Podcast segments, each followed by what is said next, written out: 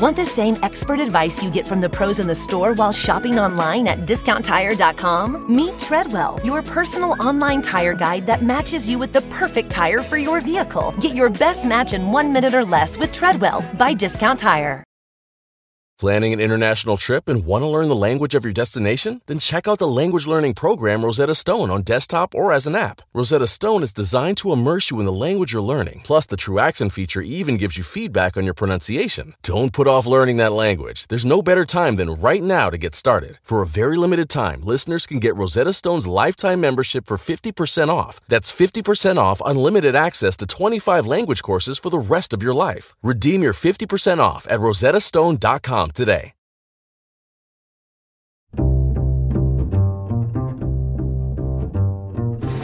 I'm Alan Alda, and this is Clear and Vivid conversations about connecting and communicating.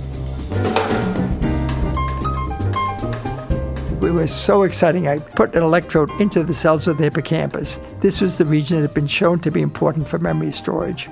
And I heard the boom, boom, boom of action potentials. And the thrill of having that was just spectacular.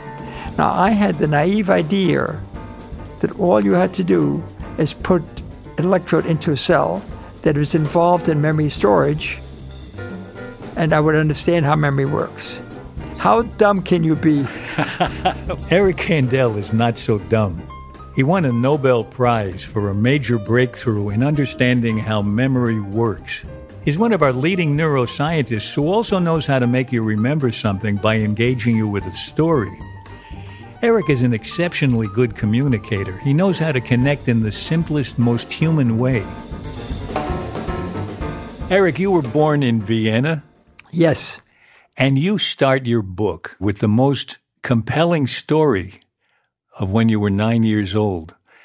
And it's, to me, such an interesting example, such a prime example of how you can engage a reader with a story. What happened when you were nine?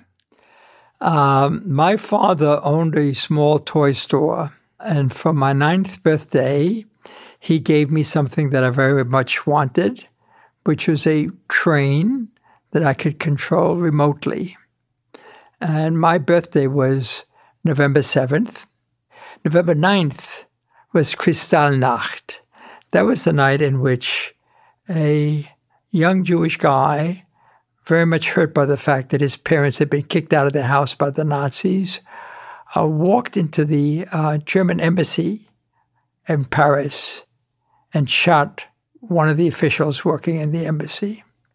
As a result, not only was this boy arrested, but Kristallnacht broke out in all of German controlled territory. What does that word mean in English? Kristallnacht means the crystal night. Every single synagogue in Vienna and in Berlin and several other cities was destroyed. Many Jews were kicked out of their apartment, including my family, uh, and Jews were beaten up all over. And you were you, you were nine years old playing Yes. with your toy train, Yes. and you heard pounding on the door. That's right. And two guys walked in and said, You've got 20 minutes to get your belongings together, and then you got to get out of here. We'll send you to someplace else. And my brother, who was five years older and much more intelligent, packed up his stamp collection, his coin collection, all the things were really valuable. I listened to my mother, and she said, Don't forget to take underwear and blah, blah, blah, blah, blah, blah. So I, I took the boring things that are necessary for everyday life and none of the things that I really valued. And we left together and we went, we were sent to another Jewish family, much more affluent than we were. And we were actually quite uncomfortable being there because we knew that they would be uncomfortable having all of a sudden to put up with us. And we stayed there for five days before we were allowed to come back to our apartment. And when you came back, what did you find? Everything of value was gone. My f- mother's fur coats, my father's better suits, and all of my toys were gone. so you came back to a trashed apartment. Absolutely. Your whole life was turned upside down. Yes. So when did you? When were you able to leave and get to America? So we left in stages. Hitler came in in March of 1938, and we were able to leave in April 39. So one year after Hitler came in, my parents couldn't leave until August 39. They left just before the war broke out. We were extremely fortunate to get out. So you and your brother came by to, ourselves. By yourselves? I was nine and he was 14. Wow. In order to get to Antwerp, where we got the ship that took us to the United States, we had to take a train from Vienna to Antwerp. And my parents took us to the train station. and my mother had so much confidence that things would work out that she conveyed that to us. Mm. And I was never frightened. That's, I find it hard to believe now in retrospect.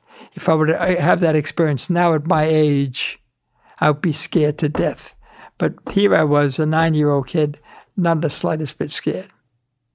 You couldn't speak the language, no. right? What was it like for you? How did you how did you get by? Um, how did you get to from that to being a Nobel Prize winning scientist? I mean, there's a, such a leap there.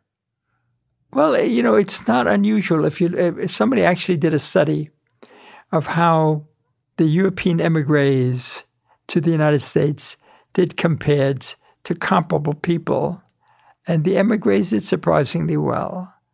I mean, we had a hunger, we had an ambition, we had a need that was, if not a conscious, certainly an unconscious driving force. That was very important.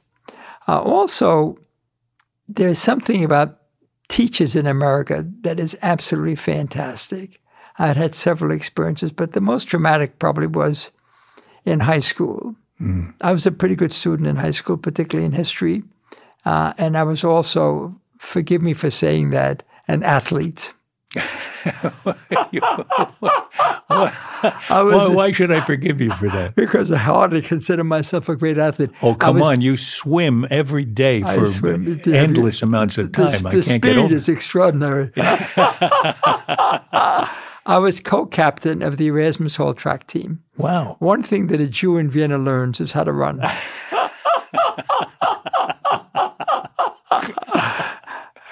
Um, so, so you you were you made your way in sports. Yes. And did you have an early interest in science? Uh, no, I didn't have any interest in science at all. Isn't that interesting? Yeah, were you interested yeah. in the arts?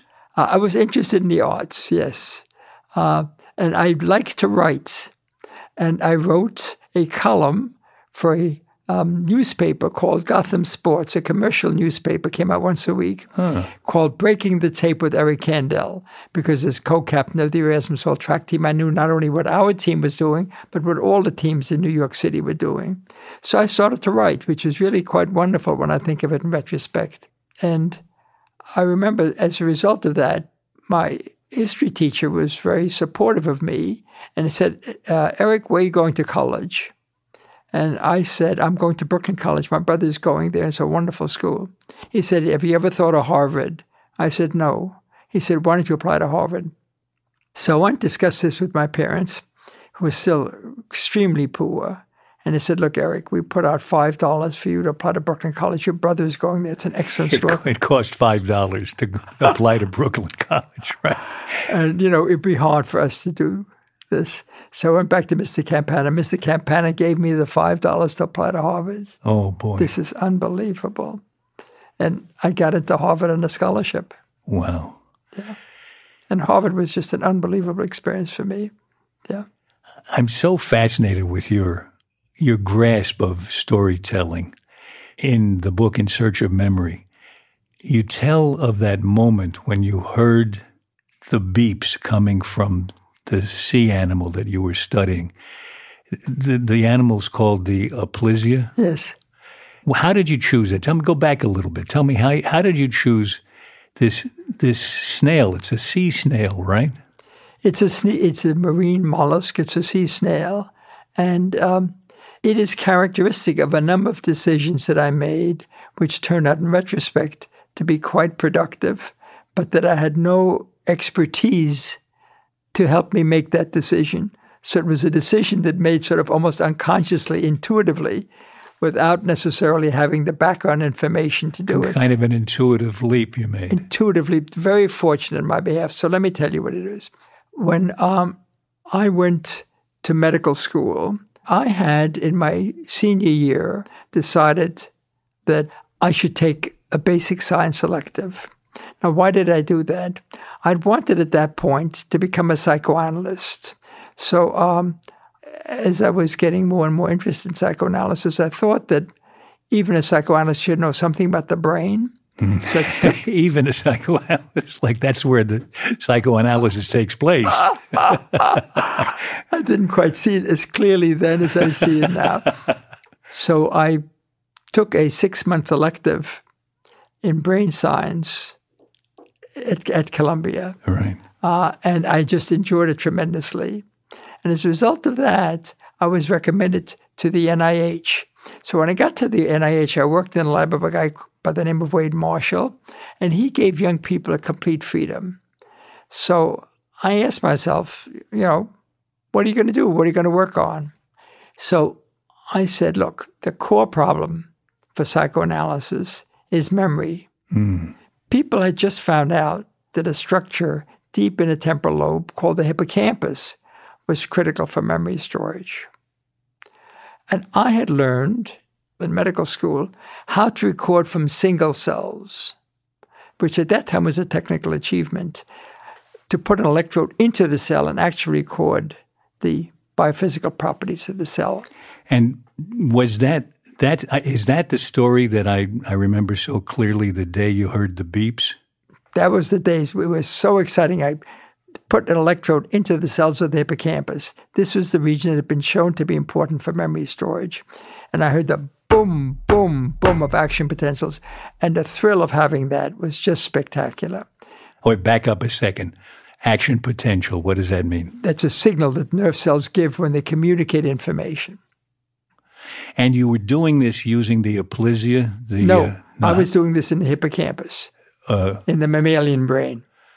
Oh, you had a probe in a person's head? No, in a, in a, in a cat. Oh, oh in a cat. Yes. Okay. Um, oh, I um, developed a technique for recording directly from the hippocampus.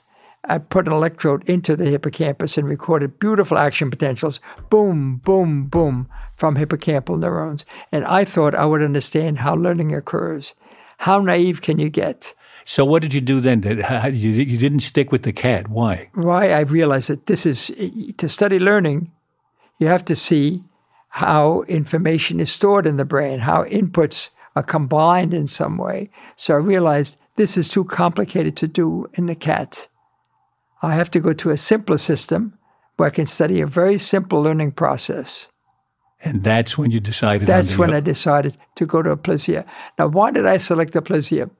Aplysia has the advantage that it has very few nerve cells, so the number of cells committed to carrying out a single behavioral act is quite small. Let me show off here. As I remember, the Aplysia has about 20,000 neurons. To the, to the number, correct. and the human brain, by comparison, has billions, I guess. No comparison. So you you made the problem simpler by using a small population of neurons that you could. That's called reductionism, ah. and this is a strategy that many scientists, myself included, often take. You take a complex problem that interests you, and you take a very simple example of it, and you try to drive it into the ground. Mm. I've I've read in your book the Aplysia described as an animal about a foot long and weighing several pounds. And that sounds like a lot of a lot, a lot of, of, flesh for a lot very of little flesh for cells. very little brain cell brain Absolutely cell right. activity. Yes. What, is that is that unusual in nature? Um, no, there are many animals that have relatively small brain compared to the size of the body. Well, that's mostly politicians. Also, just they a, learned it from Aplysia. That's just a dumb joke. I'm sorry.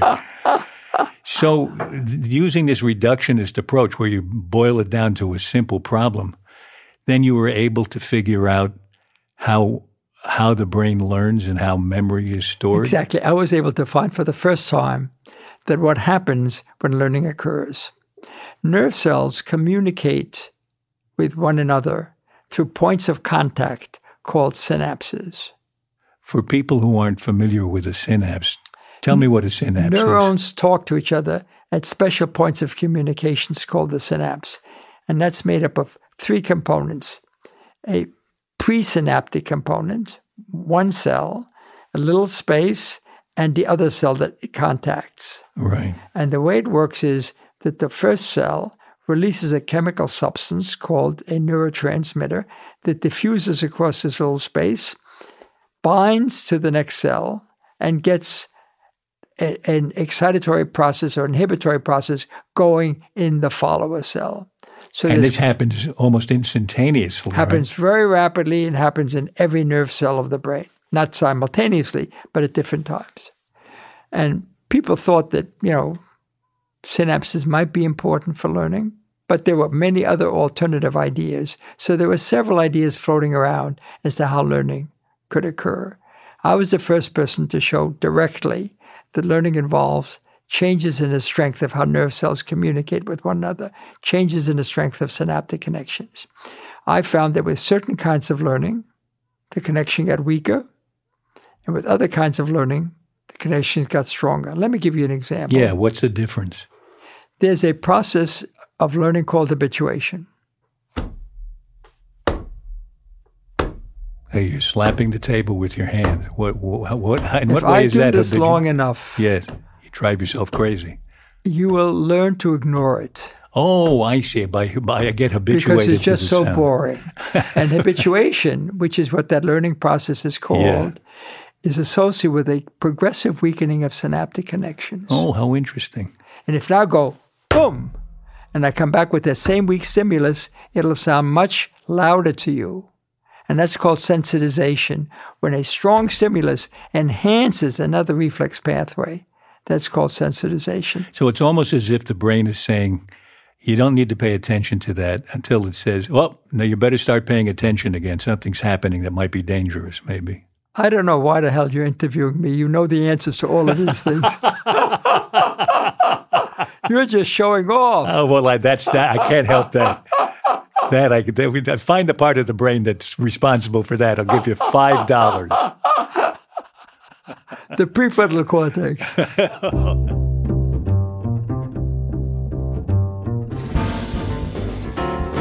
when we come back, Eric and I talk about how important relating to the other person is in communication. How even a work of art isn't complete until another person is engaged by it. It's a fascinating idea. Stay tuned.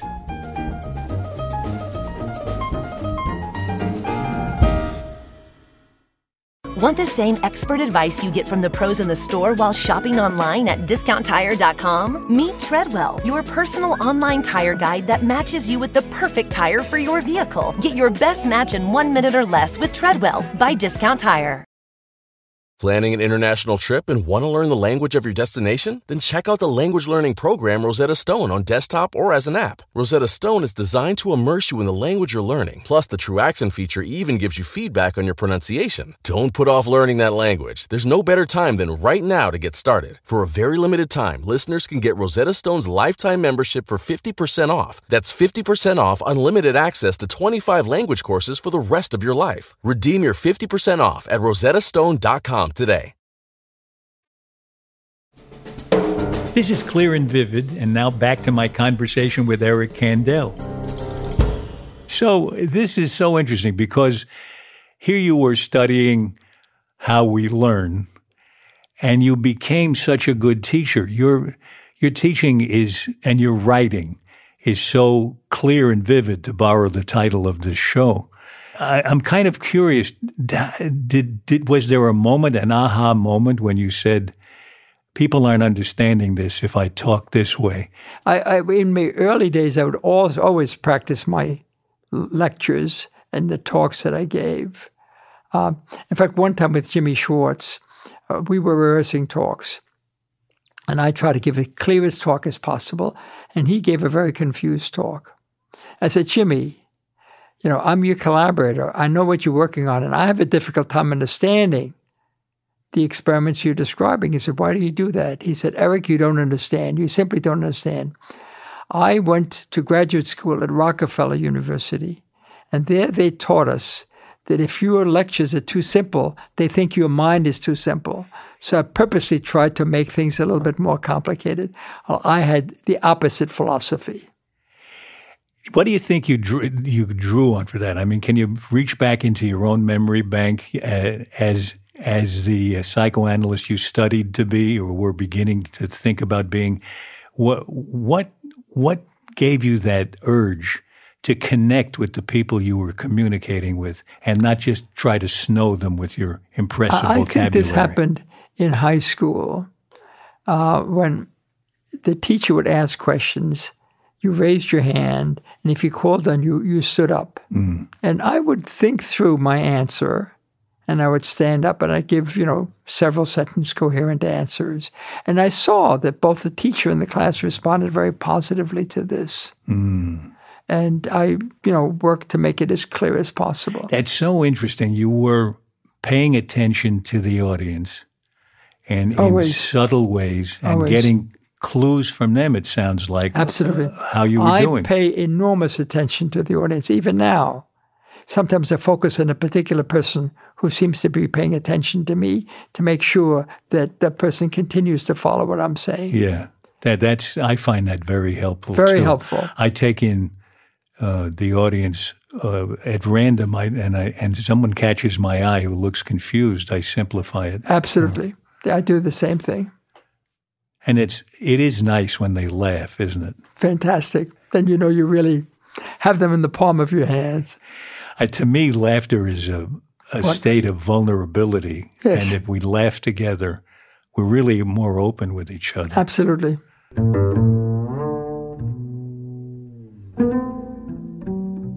I wanted to ask you about something that is related to exactly that what we're talking about now the the people listening to the person talking the communicator relies on the audience to a greater extent than a lot of us think about and i think you've thought about this a lot with regard to what is called the beholder's share that's a that has to do with art and the, uh, say a But painter it's the same idea. Same It idea, al- isn't it? also is true for an audience. An audience is a beholder, an auditory beholder. Uh, So, so to tell us about the beholder share, because uh, the beholder share is how did that be? How did that? Alois Riegl. I say, who is that again? Alois Riegl. Who is that? He's an Austrian art historian about 1900. And he pointed out that there is the artist who creates something, and there is the viewer who responds to it. And he called that the beholder share because there are two parts to a creative act the creativity itself, and that is producing a piece of sculpture or a painting, and having somebody respond to it. Hmm. And he was very interested in how people respond to works of art. And as I understand it in the conversations we've had, there's this idea that the work of art isn't complete until the beholder share has taken That's place. why it's called the beholder share. if you create a work of art and no one looks at it, what Yeah. use is a work of art? There are really two components of it: the creative act of of making the work of art and the creative act of responding to it. Ah, the creative part of it is responding a to. creative component. Talk about that. Why is that? Why is it creative, and why? What? How does it not um impinge on the work of the artist? Does it add to the work of the artist, or does when it cancel you and it? I look at the same painting, yeah. we see it in somewhat different terms. And that is, we bring two things to bear on it bottom up and top down. Bottom up is we have a common visual system, we have a common visual brain, and that pretty much gives us a similar view of the image. We see the composition the same way. Pretty instance. much. Yeah. Pretty now, much. what's top down? Top down is you and I have had completely different experiences in our life. Hmm. I'm older than you. Not by much. I'm more experienced than you. You're smarter than me. I'll go with that. Not true. and you bring to bear those experiences, those associations, which are quite unique for each of us. Right. So that influences any work of art that we look at. Our previous exposure to art, our previous exposure to certain things of life that the art recalls in our head. And so that influences our perception of the work Now you bring up a, a view of making art that I agree with. I get the impression there are artists and many novelists that I've talked to, for instance, who tell me they don't think about the reader when they're writing. They're writing, I guess, out of an experience that's internal, and they explore that internal experience, put it on paper, and somebody reads it and they make of it what they will. Uh, I, I get the impression there are even some painters who do that. Are they are they kidding themselves, or, or, or is that just another way to look at it? I think for the successful artist, it must be another way of looking at it. Uh, an artist um, is capable of depicting an idea in ways that are so clear that a beholder who doesn't know the artist at all will be able to get a meaningful response to the work of art. You're working on an interesting problem now about abstraction, right? What am I? Did I I'm get that right? Interested in seeing how people respond to works of art, and uh, I've been working with a colleague called Daphna Shohamy, a very good cognitive psychologist who does imaging, and we want to see how a person like you, when their brain is being imaged, responds to a work of art from the same artist when the work is figurative, transitional, or abstract. What's transitional mean? Between figurative Between and, figuration and abstraction. in other words, a, a picture of a person who looks like a person. versus a picture that, you know, the outlines of a face, but it's not clearly delineated. Right. And then a, a real abstraction. Abstraction. So this is fascinating. Fascinating. I guess. you see, what's happening is that the distinction between art and science in some ways is being diminished because we're beginning to bring scientific methodologies to bear on the study of art to give us even greater insight into how the beholder responds to work of art and maybe even to the creative process whereby the artist produces the work of art. Now, many people think that this will degrade art and will de- reduce our appreciation, and I think that's just nonsense. The more we understand something, the more insight we have in how we respond to something, the richer it makes our experience. It seems to me that's true because I place a lot of value in trying to figure out what's going on in the listener's mind. And the more I know, the more I know what I'm doing to that brain, the better, the more effective I think I can be. Exactly. That's exactly it. What are you getting across? It's just like when you communicate verbally. Right. What's the purpose of the communication if we don't understand one another? I'm thinking the, the the name Ezra Pound just fell into my head. I had the impression that he really didn't care at all what whether people understood him or not. I, I find his poetry almost impenetrable. Yeah, but um, But some people maybe T.S. get the Eliot, connection. for example, was Yeah, very he- much influenced by him. So he he was able to reach people in his level, even though he was not able to reach the Right. general I need audience to in go. many sometimes cases. I need to go a couple of steps down from T.S. Eliot too.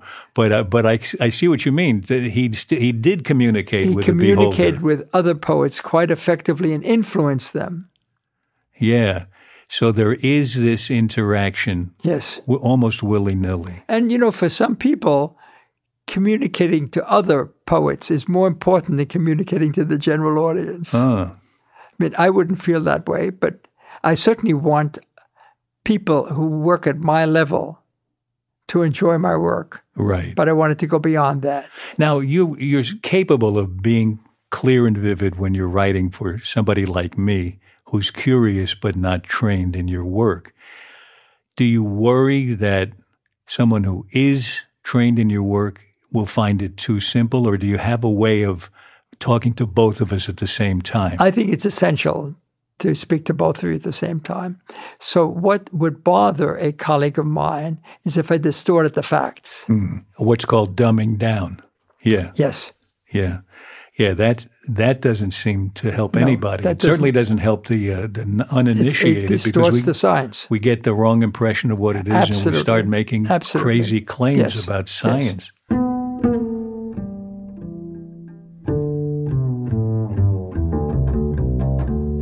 You've had a life with your wife, Denise, that reminds me of the advice I give young actors. They expect me to tell them how to get an agent.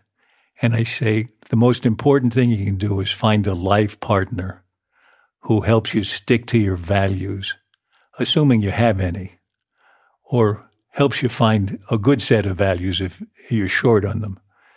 And I get the impression that Denise has been that that person for you. Denise has been marvelous for me because she saw things in me that I did not see in myself.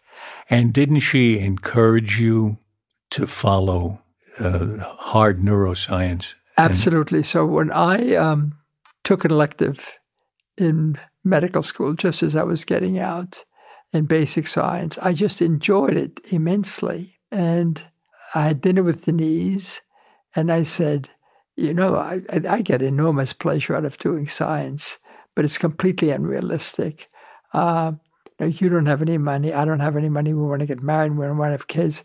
I've got to have a private practice in order to have an income necessary to support us. And she said, Money is of no significance.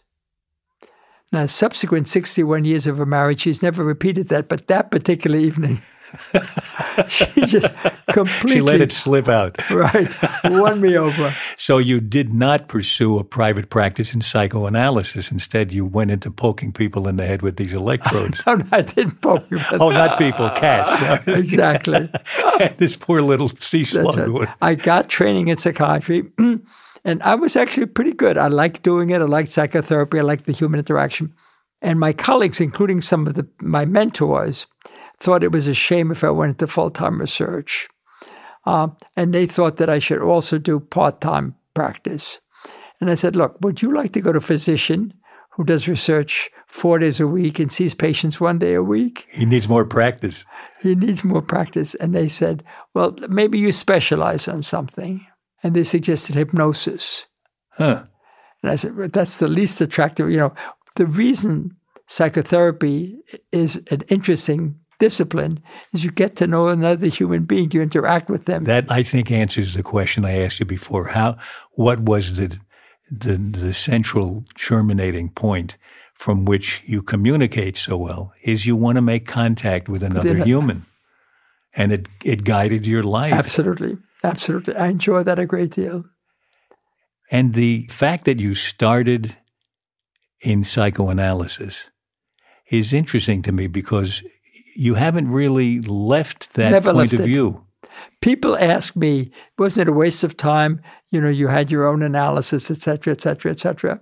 Um, and I said, not at all. I gain from it every single day. Uh, and you, I get the impression that you feel – that psychoanalysis raises questions that can be answered by brain science.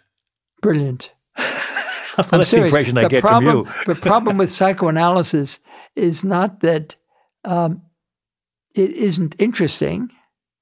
It's not even that it's not true because we don't know. It hasn't been tested rigorously. The weakness with psychoanalysis is they've it's getting better now, but for the longest time, there were very few outcome studies, both on the concepts and on the therapy. Mm-hmm. So people went into therapy or they went into analysis, uh, but no one did a, a, test to see what happens if they didn't go into therapy. What mm-hmm. happens if you take two people that have the same problems, one goes into analysis, the other one doesn't, or goes into a different kind of therapy? Do you see any difference between them? So outcome studies, by and large, were not done. Now, science developed these methods of assessing the value of various techniques, but they weren't. They don't seem to have been applied systematically to psychoanalysis. Why, why do you suppose that is? Why do you think it's so? Because you ask a psychoanalyst, "How come you don't do outcome studies?" And a number of answers are given, but one typical one is it's so difficult to do because what is critical to psychoanalysis is the way I, the physician, the therapist, interacts with the patient. So it has to be a subjective view of whether and, it's and working. And it, and it, needs to involve the therapist himself. How can the therapist himself evaluate in an objective fashion yeah, yeah. whether or not the change he produced in the patient was beneficial or not? So that's been a problem. But slowly but surely, the field is overcoming these problems.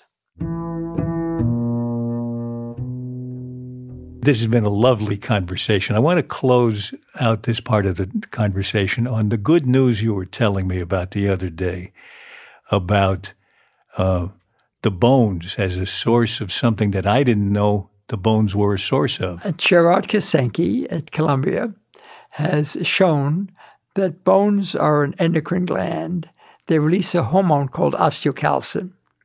And we've been collaborating together, and we've found in experimental animals that animals, like humans, show age related memory loss, Hmm. different from Alzheimer's disease.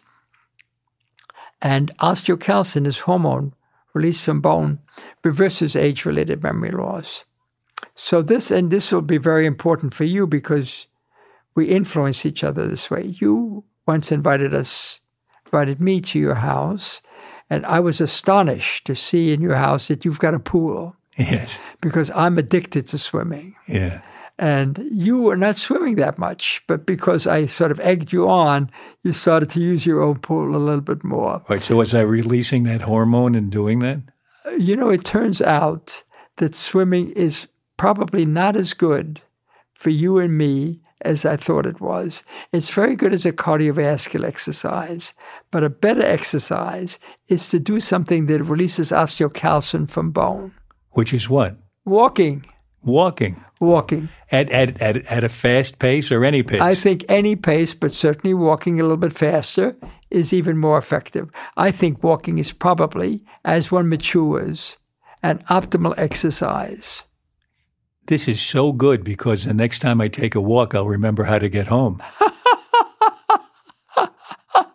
That's a separate problem. but There- I there was think a- it's really quite encouraging. We need to do studies now to really show this in a rigorous way. But walking may turn out to be a really optimal exercise for people in their 70s and 80s in terms of trying to keep their cognitive functions as effective as possible. That's so great. Good news to end on. Before we totally end, though, we do something on the on the show that I hope you'll go along with. I ask seven quick questions, and they're intended to get seven quick answers. Not not too much thought about it. Just see how you respond. See what comes up out of the back of your head. Are you okay? You okay with that? Yes, yes, yes. Okay. So the first one is, what do you wish you really understood? Myself, Ah.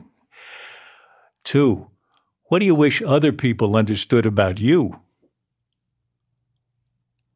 how my um, factors that have influenced my life importantly, being Jewish on the one hand and being an emigre on the other, have affected my later life.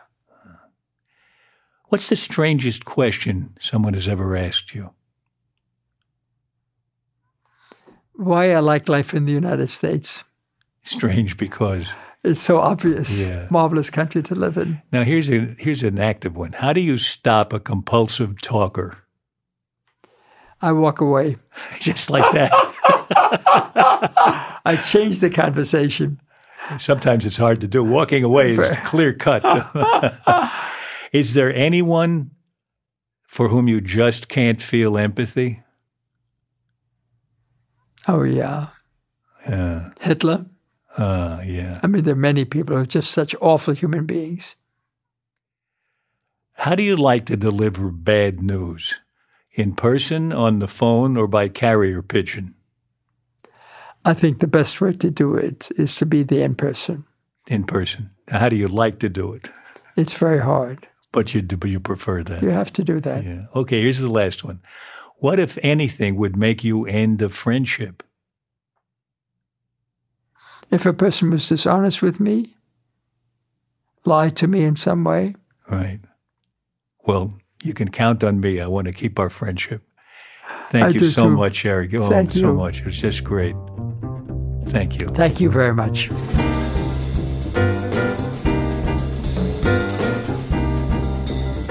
This has been clear and vivid. At least I hope so. My thanks to the sponsors of this episode. All the income from the ads you hear goes to the Center for Communicating Science at Stony Brook University.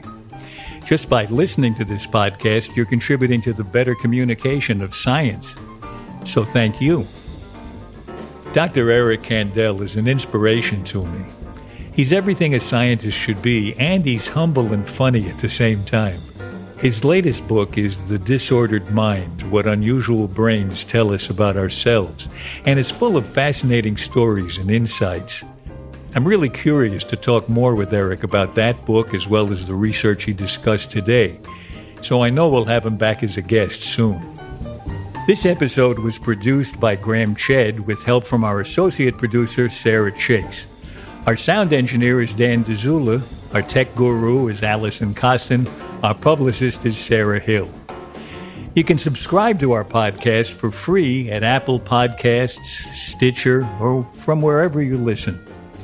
For more details about Clear and Vivid and to sign up for my newsletter, please visit alanalda.com. You can also find us on Facebook and Instagram at Clear and Vivid, and I'm on Twitter at Alan Alda. Thanks for listening. Bye bye.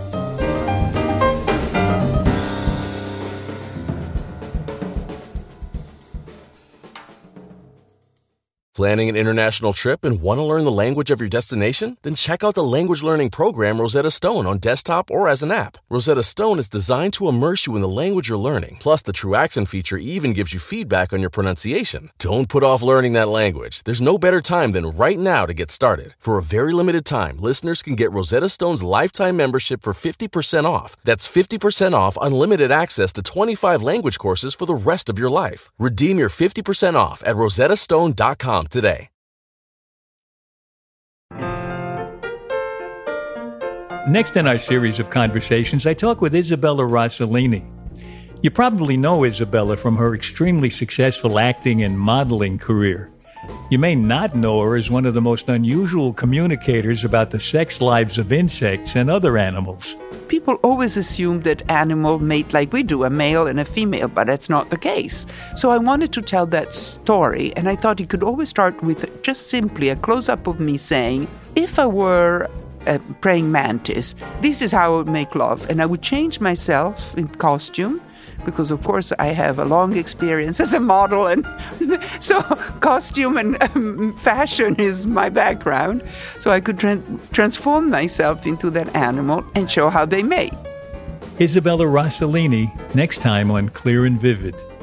To listen to these conversations, subscribe for free on Apple Podcasts, on Stitcher, or wherever you listen.